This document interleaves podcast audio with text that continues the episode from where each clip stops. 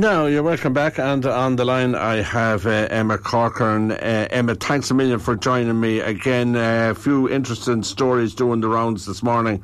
First of all, Donald Trump has been found guilty of sexual harassment, and in the New York court, he has had to pay compensation of $5 million, which is probably the same as you and me having to hand out a fiver.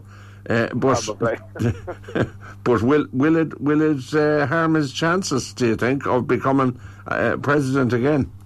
Well, the one thing that I remember above all else from that 2016 campaign, where he was first elected, was I remember sitting in the Harrison Centre. I was having lunch one day, and the news broke about all the sexually explicit things he was saying about women and grabbing them by certain body parts. Yeah, yeah.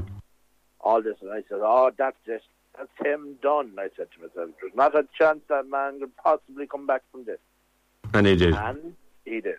So, you know, nothing like while this will no doubt have an effect, it's hard to know whether it'll rally his base or embolden his opponents. Absolutely. And, you know, if he was a politician here or in Britain or in anywhere else, he would be ran from public life and he would have to hide for the rest of his life.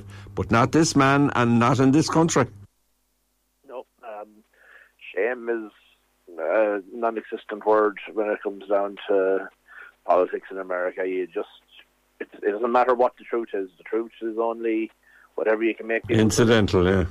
Yeah. You know, and the $5 million he'll pay to her. Somebody, I heard somebody saying this morning, he'll say, there you are, there's your $5 million, good luck to you, see you again. Yeah, well, he's already taken a swipe at the judge in the case, saying that you're biased. He's, you know, it's the same, peanut gallery we had every other time something doesn't go the way. It's everyone else's fault. It's a little tantrum. And it's basically, oh, I'll appeal, and I'll win on appeal, and it's just never give up attitude, you know.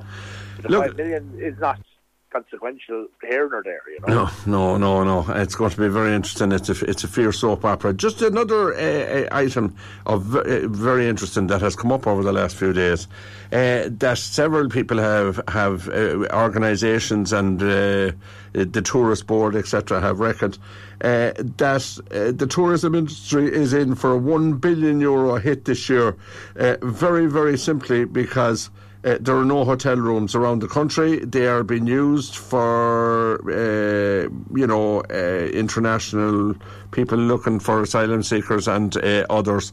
And that there's no hotel rooms around the country, and there's going to be very few tourists around this year as a result.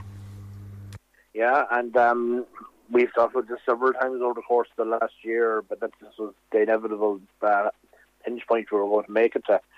And the reality of it is that, you know, while the hotels themselves are, yes, getting a touch out of being full all year round, it is that spin-off. It's a spin-off to the local pubs, to the local shops, to the local attractions that will be most sorely missed, and nowhere better will that be missed than all the way along the west coast from Donegal all the way down to Kerry. Yeah, and like there's none of us suggesting that, you know, we're not, we have obligations under the international law with regards to housing people, but I mean it's a catch-22 situation, and it's very unfortunate. Yeah, it is. And look, it's one of these situations where the solution is there's no magic one solution, to be fair, but by the same account, we've known that it's been plainly seen this issue was on the horizon. And was there enough done? That'll be the retrospective that'll have to be done. Was there enough done to prepare for it? Just one other thing that I want to say. Do you have any interest in the Eurovision? A passing. Yeah, very limited now myself, but...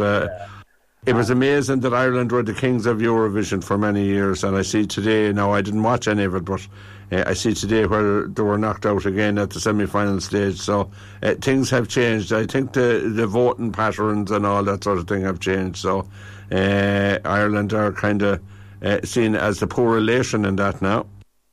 Yeah, and you know, I don't think we'll ever get back to our glory days of the Eurovision.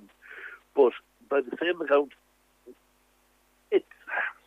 we have so much talent and creativity in this country. It's hard to believe that with all the money that's pumped into the Eurovision on a yearly basis, that we can't just come up with something spectacular that'll blow away all across Europe. You know? Well, I have to agree with you. We've done it so many times. We've done it many times.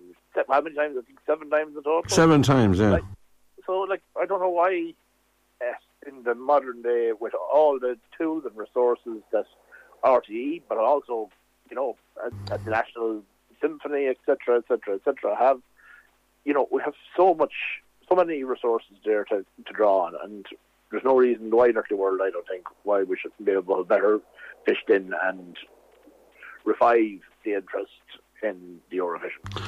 Lucas, thanks a million for that, Emmett. Thanks for your time every week, and we'll either record something or do it live again next week.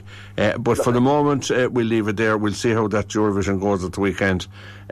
We don't have much interest in it now, to be quite honest with you. Sure. But it is in Liverpool, which will be interesting. Absolutely.